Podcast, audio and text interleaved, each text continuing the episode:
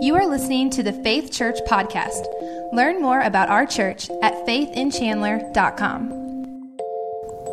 You know, the end of that song says, You're the one who doesn't leave the one behind. And it references a story that Jesus told about a shepherd who goes searching for one lost lamb. He's got 100 sheep in his fold, 99 are safe in the corral, but one is missing, and he goes looking for that one. That is the God that we worship today. That's the God we serve. And here at Faith Church, it's our, it's our dream that every child in Chandler would grow up knowing that God loves them and has a marvelous plan for their life. Every one of them. And we are involved in ministries at Chandler Elementary School, and we uh, have growing, vibrant children's ministries here at our church. And we seek to do everything we can to make contact with new kids in the summer through Vacation Bible School because we don't want any one of those children to be lost, to be left behind. But we know that the raising of a child is not something that we can accomplish as a church in release Bible studies at the school or through a week of vacation Bible school or even a week of church camp, but it's something that has to happen on this ongoing, regular disciple making basis. And God has designed parents for this express purpose, for this reason to disciple their children, their grandchildren, to have an influence on generations and today, many of you are going to gather with family, and there are going to be multiple generations present. And I, would I'd recommend to you that when you get together, get one of those generations photos. those, those are powerful to look back on in, in years to come of generations together. But when you gather for that photo, I hope that you'll also see not just a gathering of people from different eras in time, but you'll see the potential and power of influence over generations how that one generation can have this incredible maximized impact upon the next, and that can grow exponentially. And it happens in the context of parenting. And that's what we're going to talk about. For the next several weeks, we're going to talk about how you always meant to parent. And I want to be clear on what I don't mean by that, because I think every young parent can probably identify with this scenario. You're at a store and you see someone else parenting or not parenting, and you say, When I have kids, that is never going to happen, right? When I have kids, it'll be different, right? And then you have kids, and then you realize all of the things you didn't know that you didn't know. And you find yourself in similar situations to those ones that you said, that'll never happen. My kids will never do that. Now, when I say how you always meant to parent, I don't mean how you always meant to parent before you had kids, before you didn't realize how much you didn't know. No, instead, when I say how you always meant to parent, I'm, I'm talking about that feeling that you have the first time that you hold your child. And there is this love that you experience that you didn't know you were capable of experiencing. There's this capacity in your heart that you didn't know existed. And in that, that love, you think, I will do whatever it takes for this child. I'll make sure that they never lack for anything. And you make commitments and promises and vows there before you leave the hospital room that will be very difficult for you to live up to. Because then you go home and you find out that this kid that you just had never sleeps. And is always eating or pooping or sometimes doing both. And, and real life sets in. And you're busy and you're exhausted. And then another kid comes along and that second time around, maybe you don't even make some of those same vows, right? Those of you that have had a second child, you know that like all the degrees and effort you went to to make sure that that first child never got hurt, the second child just like they can handle it, they'll figure it out. And we get caught up in the busyness of life and realness of life hits and all of those things that we had made plans about and all of those good intentions that we had and how, how solid of plans we had on how much we were going to spend time reading with them and how defined time limits we were going to have on how much screen time they have and they weren't going to watch television and it all just kind of slips away. And meanwhile, time is moving faster and faster and faster. And you look at old photos or Facebook gives you a memory of something that happened four years ago, and you're like, wow, they were so little, and they're so big now. And I was so little, and I am so big now.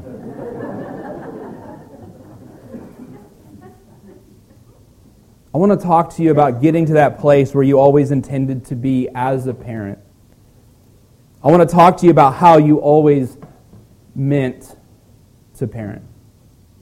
For some of you, you're in the room and you say, Well, I'm not a parent because my children have, have grown up, and so I'm a parent, but they're not in my house, and I'm not still having that influence. Let me just tell you right now at the beginning as a grandparent, you cannot you cannot overemphasize the role that you have, the influence that you have as a grandparent. That generational influence is huge.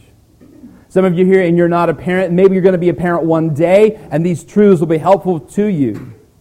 Some of you here, you're, you're not a parent, you will not be a parent, you don't have any plans of being a parent. Maybe you're here and you want to be a parent, but you're not one yet. God has called us as a church to raise up a generation. We are building the church that our children will one day lead. And this is something that we are all going to have to lock arms with, lock arms on. And so this is something that's beneficial for every one of us. So I want to talk to you about how you always meant to parent, to, to get to that place that you always intended to be as a parent. And I'm really excited to talk to you about parenting over the next few weeks for a few reasons. Let me just kind of put those out there really quick. First of all, the breakdown of parenting has had major impacts on our society. Right now, we are prone to look at social institutions and say, it's the problem with our government, it's the problem with our schools, it's the problem with people in general. And I, and I wholeheartedly believe that we can, we can tie so much of that back to the breakdown of families and the breakdown of parenting. I listened to a, uh, a podcast, it's been several years ago, the Freakonomics podcast, and they were covering, they did the study on this, this group that they went into this housing project in Toronto. And the dropout rates from in high school there were just through the roof. It was incredible. And over four years of instituting this program, they were able to cut down the dropout rate by 50%. They cut it in half. so, man, I was like, wow, this is, this is interesting. What is it that they did? And they broke down all of these steps that they took with these kids. And about 20 minutes into this 40 minute report study on this group, you know what I realized? This group, Pathways to Education in Toronto, they had basically stepped in and acted as parents for these kids. That's what they had done. They had brought in interventions when there were behavioral problems. They had given rewards when students did well. They'd promised them assistance after they graduated from high school if they desired to go to trade school or into secondary education. They were performing the role of parents. And the way that they saw this incredible turnaround is they basically hired people to step in and be the parents in this neighborhood. Now, that's incredibly expensive.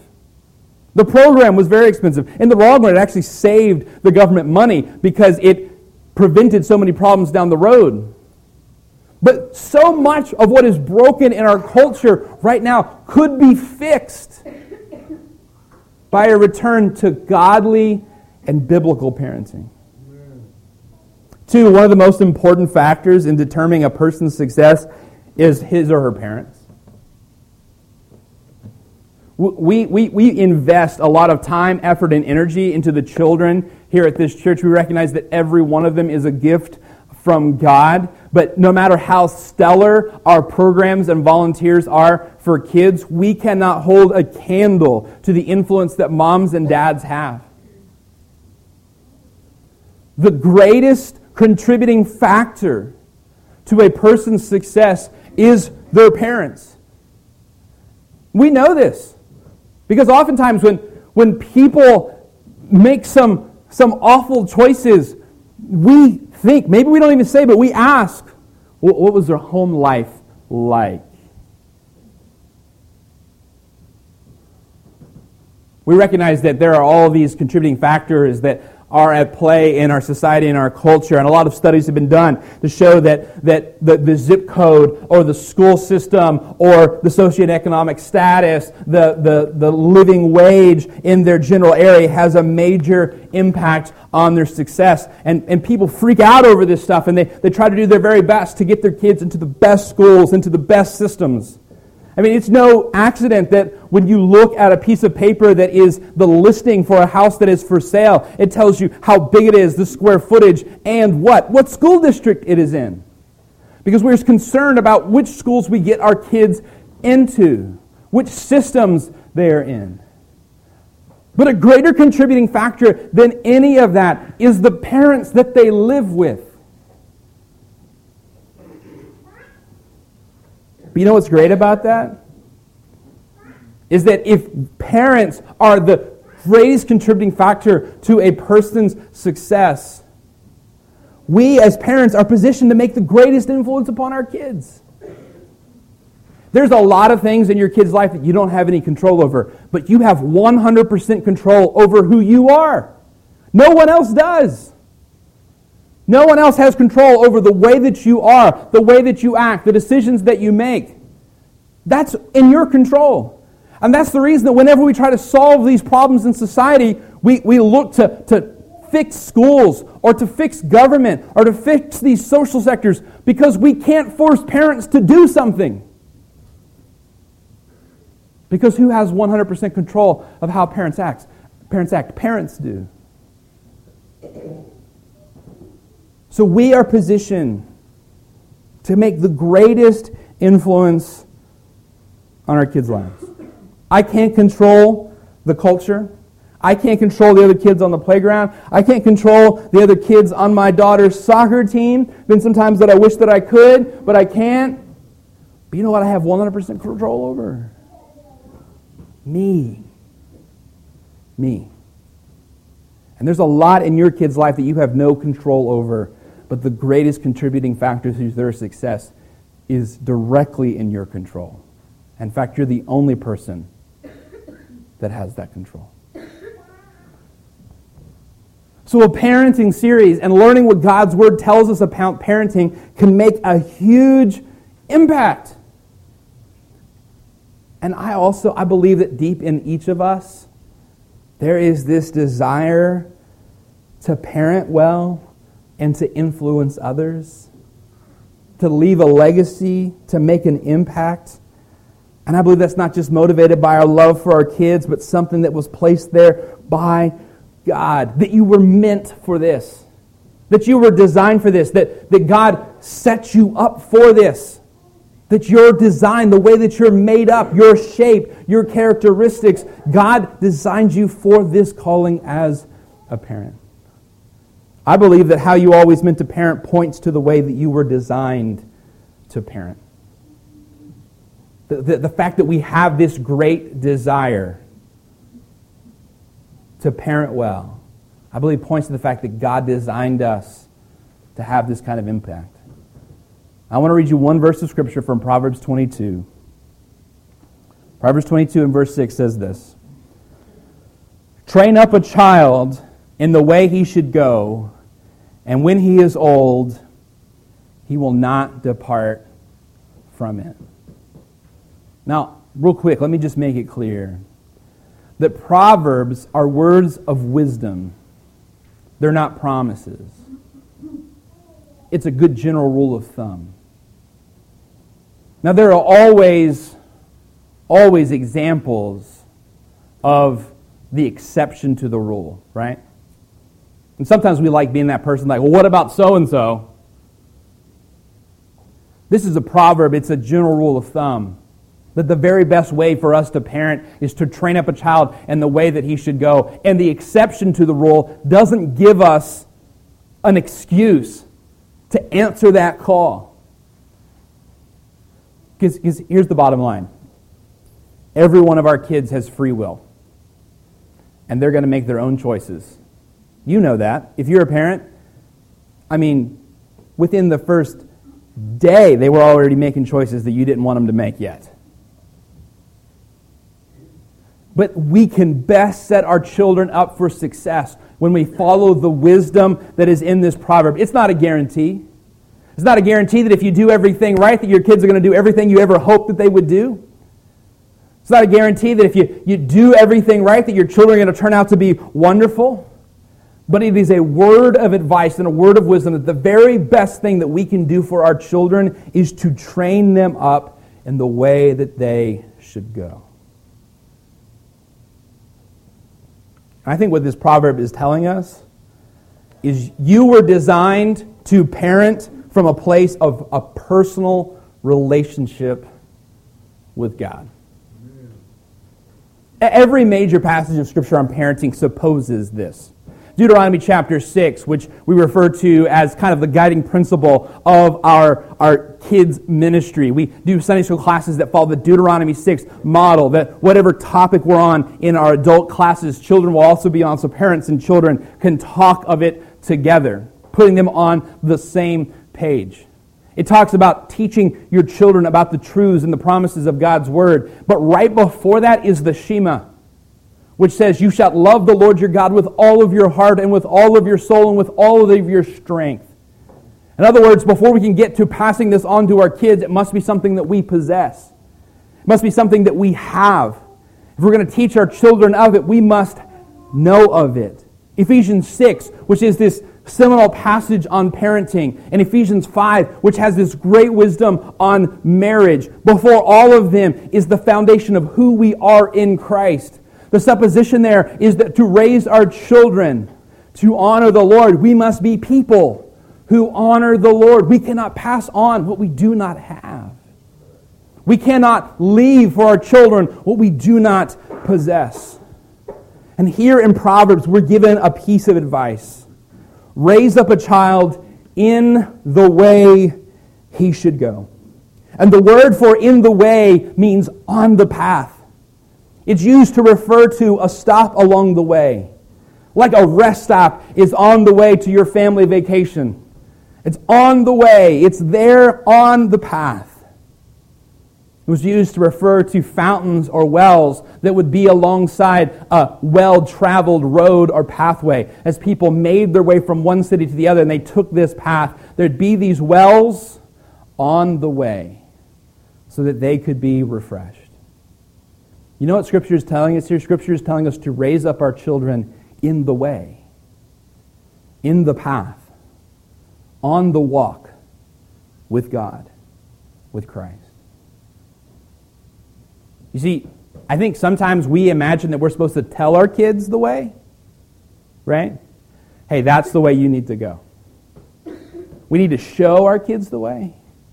But that's not what Proverbs calls us to do. Proverbs calls us to raise up our children in the way, on the path.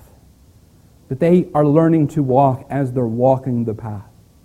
That they are coming into adolescence as they're walking the path. And so the path of following God is not something we teach our children about so that when they turn 18, they'll go get on it. They'll go follow it.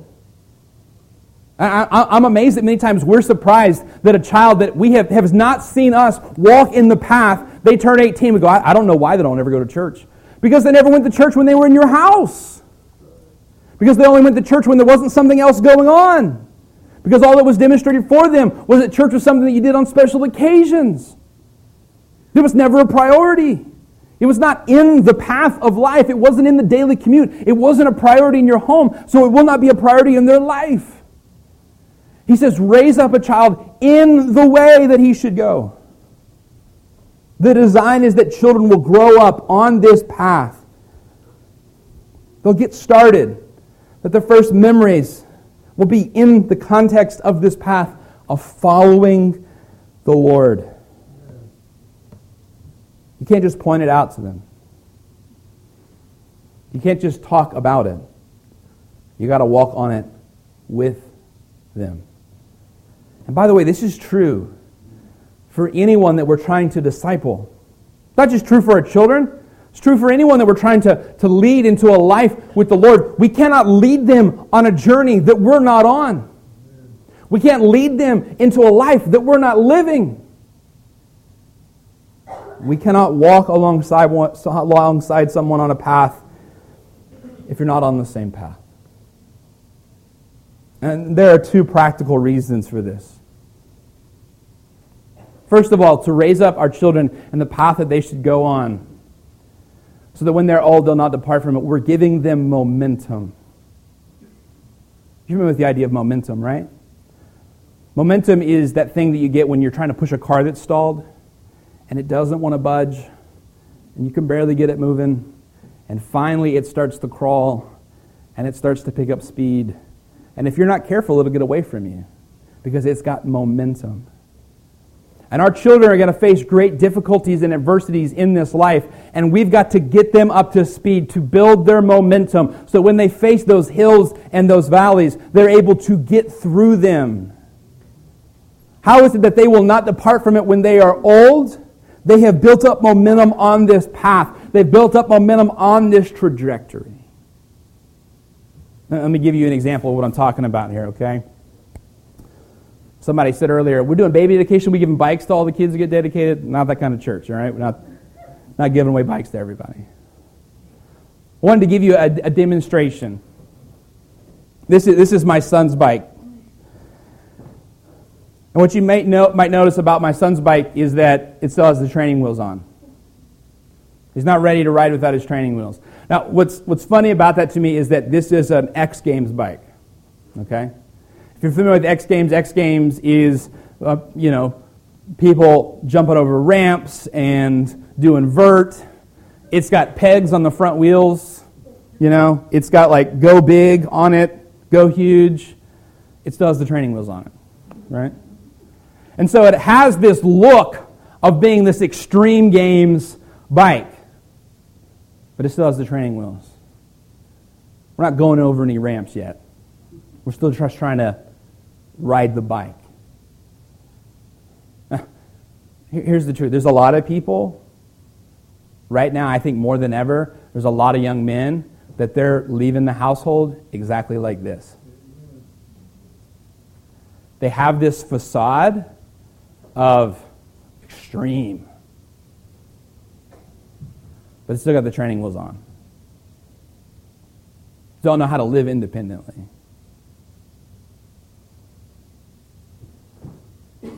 So, how, how, do, you, how do you teach your kids to ride a bike? Well, it, it's good for them to ride without training wheels, but the way that I taught my daughter to ride her bike is the, probably the same way many of you have taught your kids to ride a bike, or that your parents taught you to ride a bike.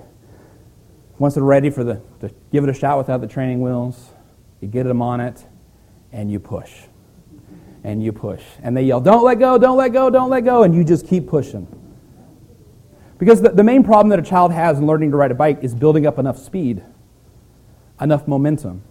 Because if, if you have been on a bike, you know that the slower you go, the harder it is to keep your balance.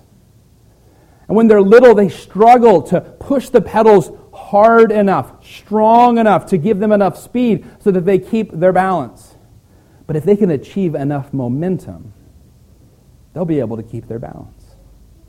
So it was a proud moment for us when, right here in this parking lot a couple of years ago, I was pushing Haven and she was yelling, Don't let go, don't let go. And you know what I did?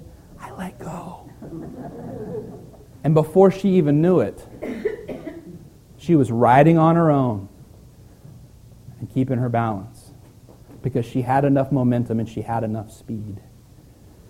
And what Proverbs is telling us to do is to train up our children in the way that they should go.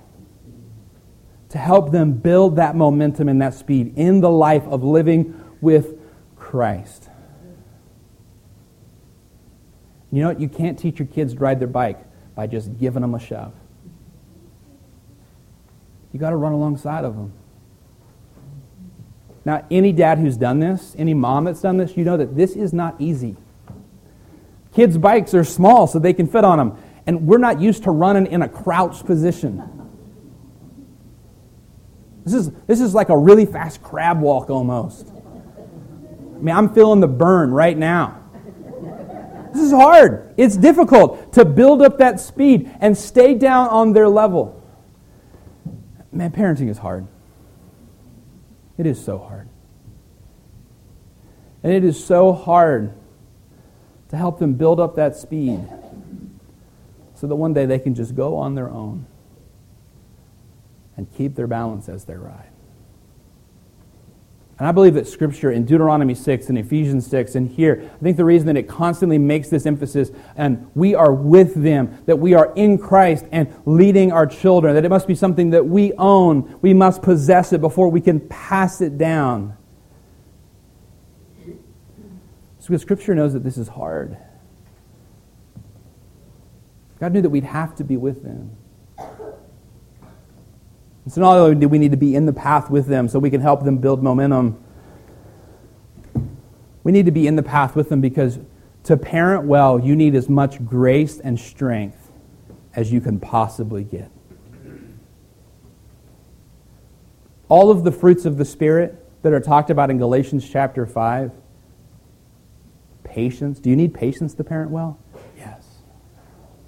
Do you, do you need love to parent well? Absolutely. Do you need peace to parent well? Do you need faith to parent well? Yes. And every one of those attributes that come from walking with God help us in this difficult journey of parenting. My grandfather was, a, was an airline man. He worked for Piedmont Airlines. My father, when he was about to finish up high school, he started to work for the airlines. I've been around airplanes my whole life. My grandfather and my father both worked for the airlines for decades. If you've ever flown, you're probably familiar with the instructions that they give you at the beginning in case of a crash or in case of, this is the, the phrase they use, a sudden, loose, a sudden loss in altitude. You know what a sudden loss in altitude is? We were up here and now we're going down. And one of the things that they tell you might happen if there is a sudden loss of altitude is that oxygen masks will fall from the ceiling, from the console. And they'll demonstrate how to put those on and how to cinch them up. Because if the pressure in the cabin is lost, there's not enough oxygen. And so they're pumping oxygen in so that you can breathe and stay awake. And what do they say? They always say if you're traveling with a child or someone who needs assistance, first put, put the oxygen mask on yourself and then assist them. And you say, What? You're not supposed to help your kid? You're supposed to make sure that you have oxygen before you help your child? That's heartless. No, here's what they know that if you're struggling to get the mask on your child and you can't breathe, you're going to pass out and they still don't have a mask on. But if you get your mask on and you can breathe, then you can help them. Some of you right now, you're parenting and you don't feel like you can hardly breathe. It's, you're just fighting to stay above water. You got to put the mask on yourself. You got to have that relationship with God. It's got to start there. You're going to need the grace and the patience and the peace that the Lord provides so that you can parent well.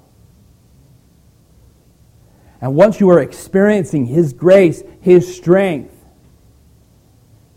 it will give you the breath that you need, the life that you need, the patience that you need to parent your child well and to make sure that they get their mask on too.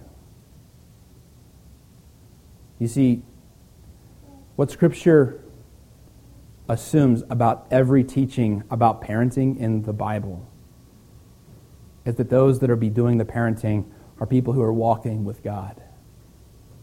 And I can give you some really good stuff from God's Word about parenting, some stuff that'll be helpful to you. But we got to start here. We got to start with you having a relationship with God.